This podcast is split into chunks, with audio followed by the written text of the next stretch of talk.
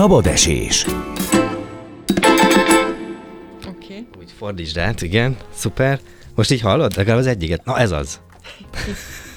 Kedves hölgyek, urak, ez az élőadás varázsa és gyönyöre, amikor hirtelen ilyen Rubik kockával találja szembe magát a kedves vendég, mármint amikor a fülhallgatót próbálja fölvenni. Most minden oké, ugye? Igen, igen. Jól igen. is hallasz? Igen, igen, köszönöm. Jó van. A vendégünk nem más, mint Berecki Enikő, Enikő ifjúsági és generációs szakértő, és a Rejtélyes Z-generáció című könyv szerzője.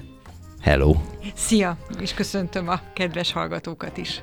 Köszönjük, hogy itt vagy. Ez egy nagyon állás téma, már a Guld Ádámmal ö, folytatott beszélgetés után is megjegyeztem, hogy ez, ez azt hiszem, hogy végtelen téma, ami, amiről most is szó lesz, meg az adás további részében. A te előadásod jövő hét hétfőn, ugye egy órakor lesz, és az előadásnak a témája a pandémia hatása a különböző generációk online felhasználói szokásaira. A pandémia az miért volt számodra érdekes?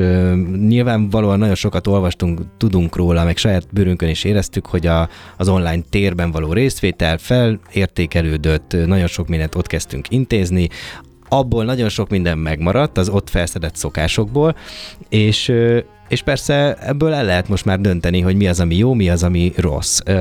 Érintette ez a te kutatásaidat, a te előadásodat, ez érinti-e, vagy érinteni fogod-e te az előadásodban, hogy, hogy ezek a szokások, ezek mennyiben pozitívak, és mennyiben változhatnának, vagy lehetnének visszafordítva.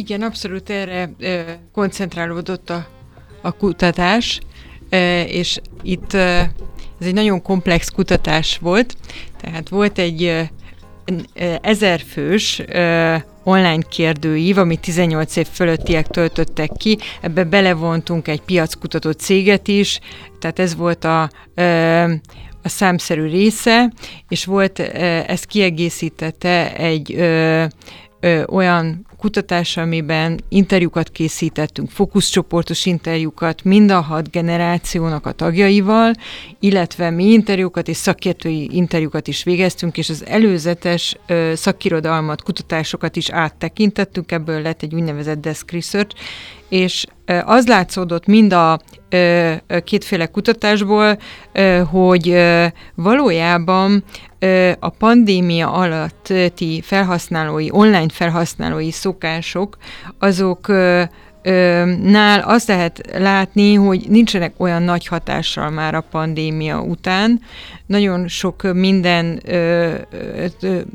beépült ugyan, tehát az online konferenciák például, az online tanfolyamok nagyon népszerűek maradtak továbbra is, illetve a home office is elterjedt, hibrid munkavégzés, távmunka, de azt lehet látni, hogy minden generációban törekednek a online-offline egyensúlyára, és nagyon nagy igény van a, lehet a pandémia után, hogy újra személyesen is találkozzunk egymással.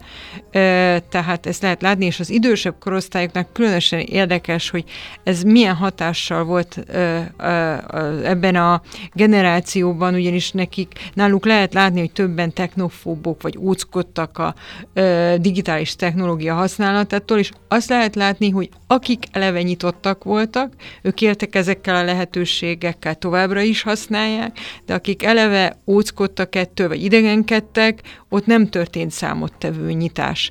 És amit kérdeztél... És bocsánat, a Igen. nyitás már nem történt meg. Frusztráció az, az nőtt ettől, mert hogy közben a világ elindult e felé.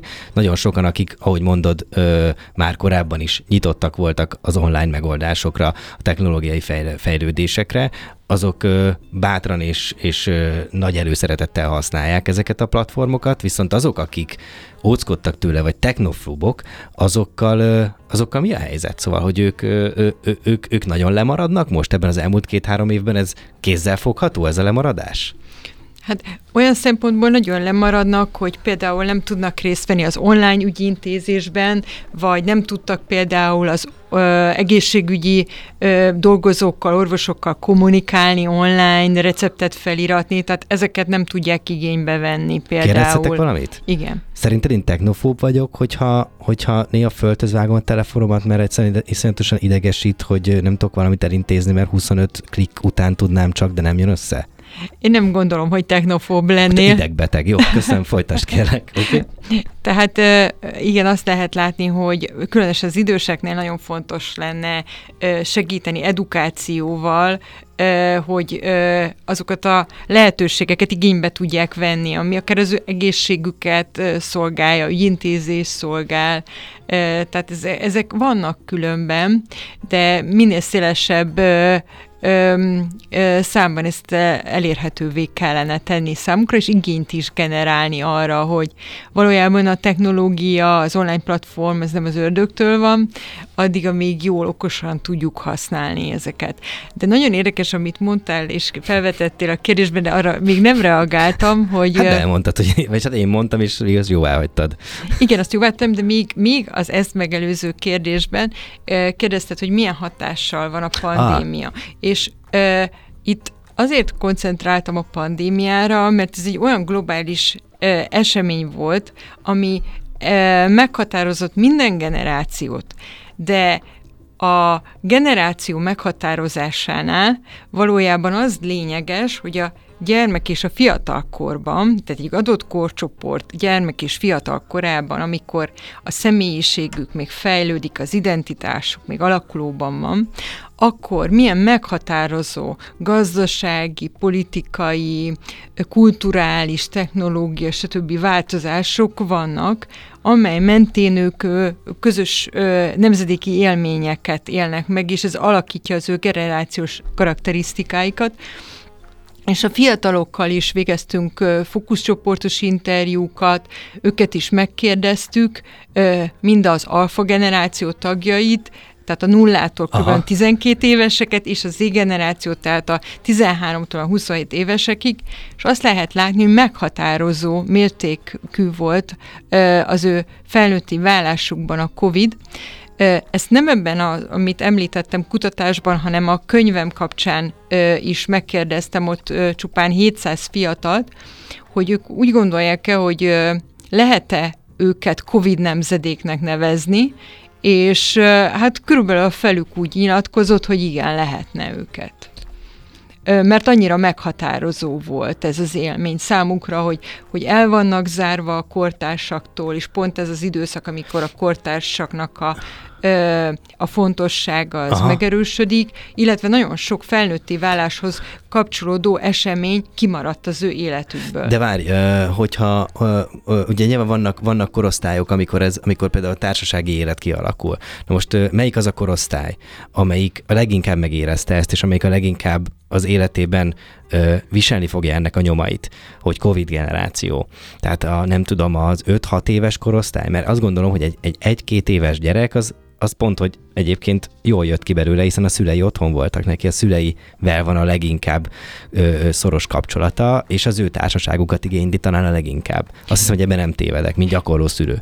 De, de mely az, melyik az a korosztály, amelyik viszont ö, biztos, hogy, hogy, hogy stigmaként fog erre, vagy nem is stigmaként, de biztos, hogy, hogy erős nyoma lesz nekik ebben. Ezt I- iszonyatosan brutálisan rossz magyar mondat szerkezettel zártam ezt, de a kérdés talán értette is, és igen. talán a hallgatók is. Hát inkább, leginkább a Z-generáció tagjai, tehát a, a tinédzserek és a korai 20 évesek élték meg ezt egyfajta humán deficitként, hogy ö, a, ezeket az éveket, ö, és azt lehet látni, hogy náluk azért a, sokuknál, nyilván nem mindenkinél, de sokuknál akár évek is szükségesek, hogy leküzdjék ezt, illetve nagyon fontos lenne ö, olyan ö, olyan lehetőséget biztosítani azoknak, akik a COVID-nak a kárvallottjai fiatalként, hogy lehetőséget kapjanak arra, hogy behozzák ezt a lemaradást, akár például tanulásban is, akár, akár a mentális egészségükre vonatkozóan. Ö, ezt erre már vannak kutatások, hogy milyen terápiák, vagy milyen, milyen nem tudom, közösségi ö, programok, vagy, vagy mik azok, amik, amik segítenek ennek a feldolgozásában? Hát egy gyereknek.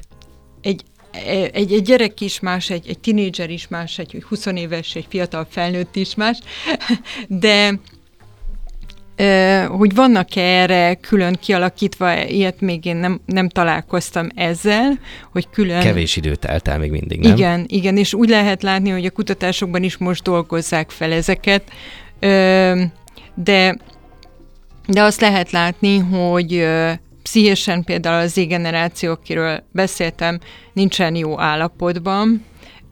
Nemrég például a, megjelent egy interjú a Kék Vonal nak a vezetőjével, és ő is nyilatkozott erről, hogy nagyon sok a megkeresés, illetve a Vadaskel gyermek és ifjúsági pszichiátria is túlterhelt volt, tehát, tehát házas volt a, uh-huh. a COVID alatt, ez most sincs másképpen, tehát az ellátórendszer nincsen felkészülve arra, hogy, hogy, hogy érdemben teljes körülön el tudja látni azokat a fiatalokat, akik pszichés terhekkel bajlódnak, illetve küzdenek. Romániában volt egy elég érdekes és egy, talán ö, érdemben is hozzá tud járulni ezeknek a mentális problémáknak a leküzdéséhez, ugyanis ott 120 órás, évi 120 órás ö, terápiát igényelhetnek a fiatalok például. Ingyenesen. De oké, okay. és az, ehhez mi szükséges? Hogy náluk ezre hogyan lehet jelentkezni, vagy hogyan szűrik ki a jelentkezőket, azt, azt nem tudom. Azt, azt de hogy ez van, ez egy, ez egy adott, Igen. nyilván minden állampolgár ezt igényelheti. Úgy tudom, hogy a fiatalok. A gyerek, aha. Igen, igen, igen. Tehát a fiatal korosztály. Van egy ajánlás a WHO szerint, most visszaugrok az, a, a, a telefonos, illetve a, az okos eszközök használatára, 14 év alatt nem érdemes a gyereknek okostelefont venni talán. Azt hiszem, hogy de ez, de ez már egy eléggé régi ajánlás, hogy ez azért a pandémia óta feltételezem, hogy változott. Ez a, ezek a trendek, amik, amik okozzák a változást, és a, és a kialak, tehát azt, azt, hogy hogyan érdemes viszonyulni az, az okos eszközökhöz. Ezek, ezek a pandémia óta sokszor fordultak, változtak, vagy az egész egyszerűen szép lassan elkezd alakulni, és most már van rá egy új ajánlás. Mi az, ami egészséges? A WHO-nak a legutóbbi ajánlása szerint tudomásommal két éves kor alatt nulla képernyő idő javasolt, mivel a kisgyerekeknek az idegrendszeri fejlődése érdekében ez a legszerencsésebb, utána pedig na, óvodáskorba körülbelül egy 45 perc, egy óra ajánlott, ezt el lehet osztani, tehát reggel fél óra, délután fél óra, uh-huh. és ez is szülői felügyelettel, tehát a szülőnek érdemes ott lenni, figyelni, hogy éppen mit néz a gyerek, illetve ö, beszélgetni is róla, hogy fel tudja dolgozni a látottakat. Iskolában, általános iskolába lépve már nincsen egy ilyen kifejezett megkötés, de ott, ott is mindenképpen kell figyelni arra, hogy mennyi az idő. Tehát legyen időkorlát, mert a gyerekek maguknak nem tudják ezt beállítani, ugyanis hát például a közösségi média alkalmazások is annyira könnyen függővé tesznek egy felnőtt embert is, hogy neki is szükséges mhm. önkontrollt gyakorolni. De pont ott például a tinédzsereknél ez a ö, ö, elülső homloklebegynek a Aha. fejlődése még nem fejeződött be, és éppen ez a kontroll szabásért, az impulzivitás szabályozásáért, felelős előrelátásért, ezért a szülőnek a felelőssége nyilván nem tinédzserkorban elkezdeni, hanem ahogy elkezdi a gyerek használni az internetet, korlátot szabni. Ez azért is fontos, mert akkor érzi magát egy gyerek biztonságban, hogyha vannak keretek. A, a, ezek a keretek viszont tinédzserkorban hát elhalványulnak, akárhogy nézzük. Ezeket hogy lehet jól tartani? Főleg, de főleg ugye az online tér használatára gondolok most, tehát hogyan lehet ezeket a kereteket észszel, ö, konzekvensen alkalmazni?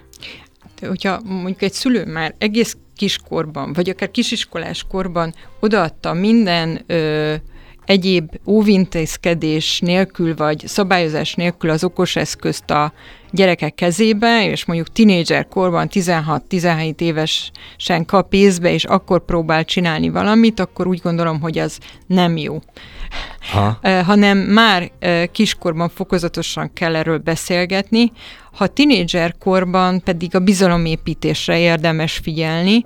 Egyrészt, hogy legyen beszélgetés tárgya az, hogy mit történik veled az interneten, hisz ha órákat eltölt ott egy rendkívül interaktív térben, akkor ott biztos, hogy történnek dolgok.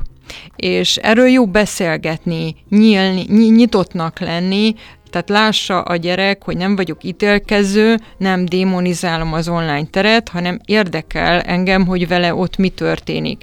És erre az értő, mm, tehát az értő figyelemmel, az aktív hallgatása, ha odafigyelünk rájuk, akkor, akkor sok mindent megosztanak de ha rögtön ítélkezéssel kezdeni, vagy állásfoglalással Aha. kezdeni, az kontraproduktív lehet, viszont hogyha látják a tinédzserek, hogy van egy nyitottság, akkor többet megosztanak erről, és ekkor már elindulhat egy diskurzus a szülővel, hogy a szülő mit gondol erről, stb. Uh-huh.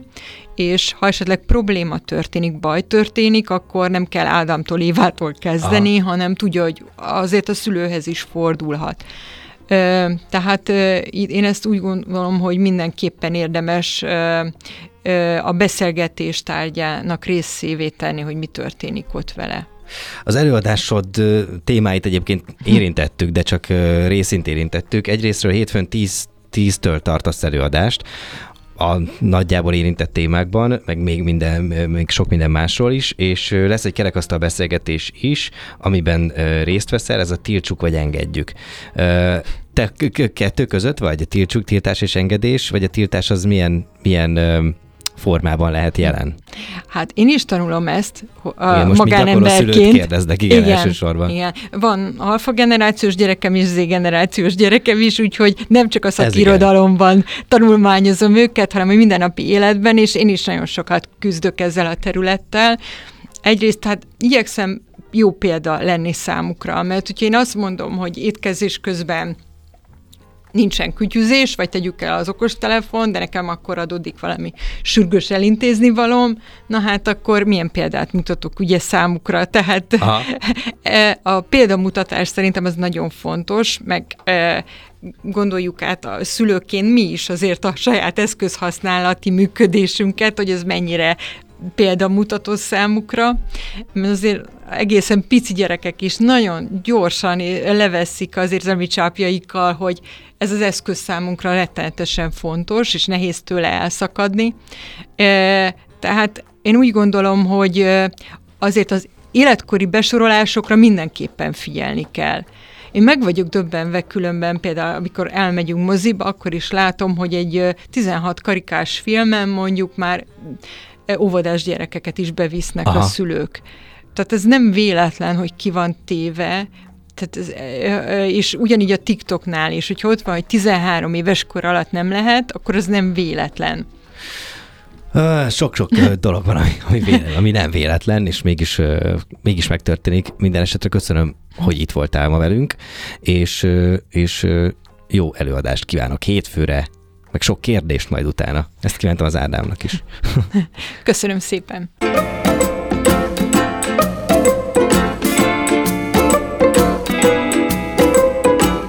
Szabad esés.